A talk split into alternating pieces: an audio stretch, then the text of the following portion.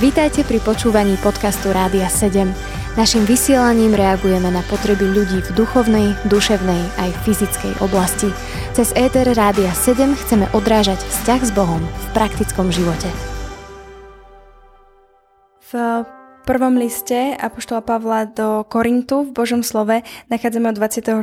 verša napísané tieto slova, lebo veď vidíte svoje povolanie, bratia, že nie mnoho je múdrych podľa tela, nie mnoho mocných, nie mnoho urodzených je medzi vami zachránených.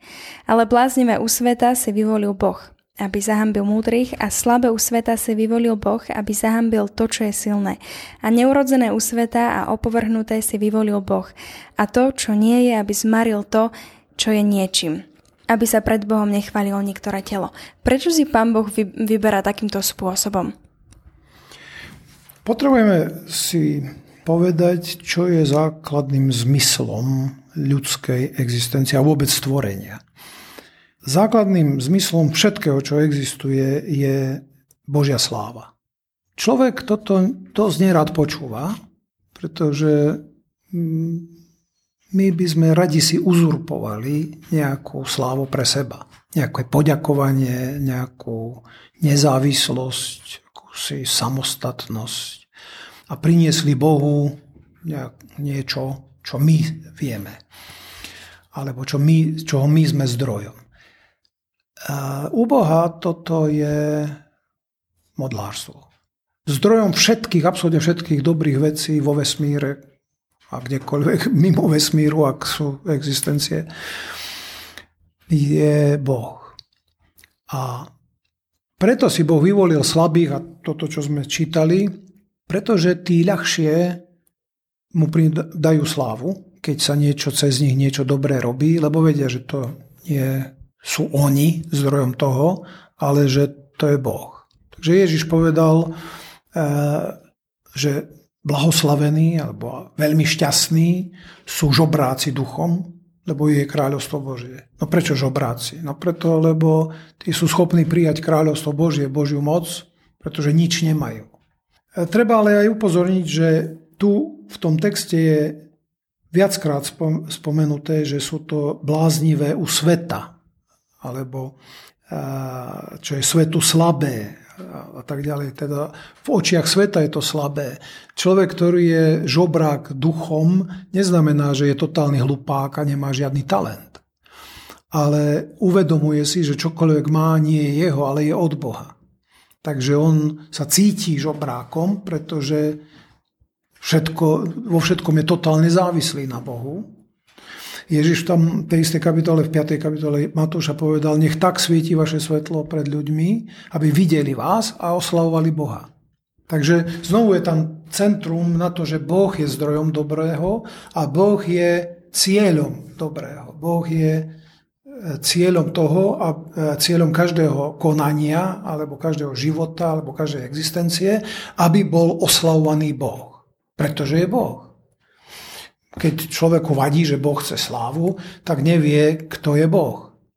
Jednoducho, Boh je preto Bohom, že si zaslúži všetko slávu. Ja preto si nezaslúžim slávu, lebo som stvorenie. A to je teda zásadný rozdiel.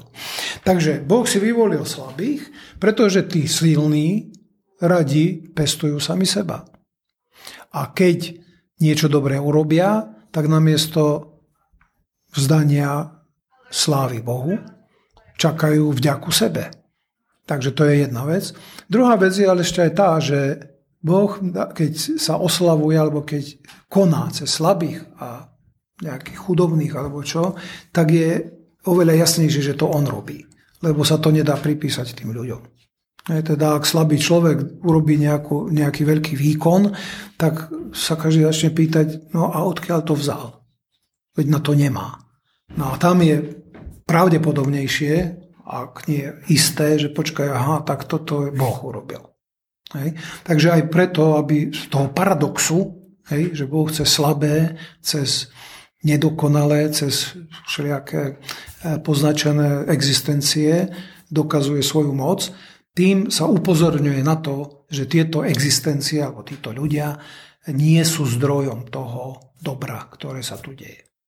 Je v poriadku, pokiaľ kresťan túži byť úspešný, bohatý, možno slavný v očiach tohto sveta, keď e, nielen, že túži potom, ale aj sa o to snaží? Záleží na motíve. Ak e, chce byť úspešný, aby bolo jasné, že jeho pán mu to dal, teda, že ja som úspešný, ale pozrite sa, Ježiš ma uschopnil, tak je to, myslím si, že jeho povinnosť. Je, samozrejme, vždy je tam pokušenie ukradnúť si z toho pre seba, pozrieť sa, ako od Nebuchadnezarovi je napísané, že vyliezol na hradby a začal sa obzerať po e, Babylone, ktorý postavil a sám seba tľapkať po pleci, by som povedal, že no pozri sa, aký si úspešný. No a v zápäti dostal veľmi vážny trest. Takže úspech nie je zakázaný. Otázka je, komu sa pripíše chvála alebo kredit za to, že som úspešný. Kresťan má byť vzdelaný, ak môže, má byť úspešný či bohatý, ak môže. Otázka je prečo, pre koho, čo s tým bude robiť. Zároveň si musí uvedomiť, že každý taký úspech je veľkým pokušením. Pretože je tu vždy pokušiteľ, nepriateľ, ktorý povie, aha, pozri sa, toto si sám dokázal.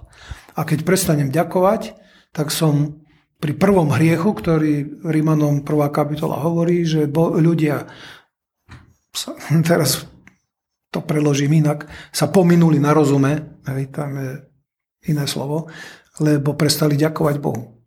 Takže úspech áno, ale ak tam nie je vďačnosť a sláva Bohu, tak je to veľmi nebezpečné. A môže kresťan, ktorý si úplne uvedomuje zvrchovanosť Božiu a svoju vlastnú slabosť, ale stále žije v tomto svete, ktorý je zameraný na úspech a slávu a krásnych ľudí, môže byť šťastný a spokojný aj v tej svojej slabosti, ktorú si uvedomuje? Šťastie a spokojnosť kresťana je e, pôsobenie Svetého Ducha. Takže môže, ale je to nadprirodzený stav, ktorý pôsobí Svetý Duch. Radosť, ktorú kresťan má, ak je to naozaj kresťanská radosť. Tým by som nerád povedal, to rýchlo treba povedať, že kresťan nemôže mať radosť z krásnych vecí.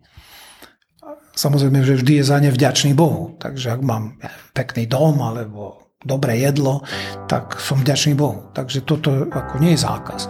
Ale to, tá radosť, o ktorej hovoríš, že teda, či kresťan môže byť šťastný uprostred nešťastia, ktoré je okolo nás, alebo katastrofy, alebo tak ďalej, áno, môže.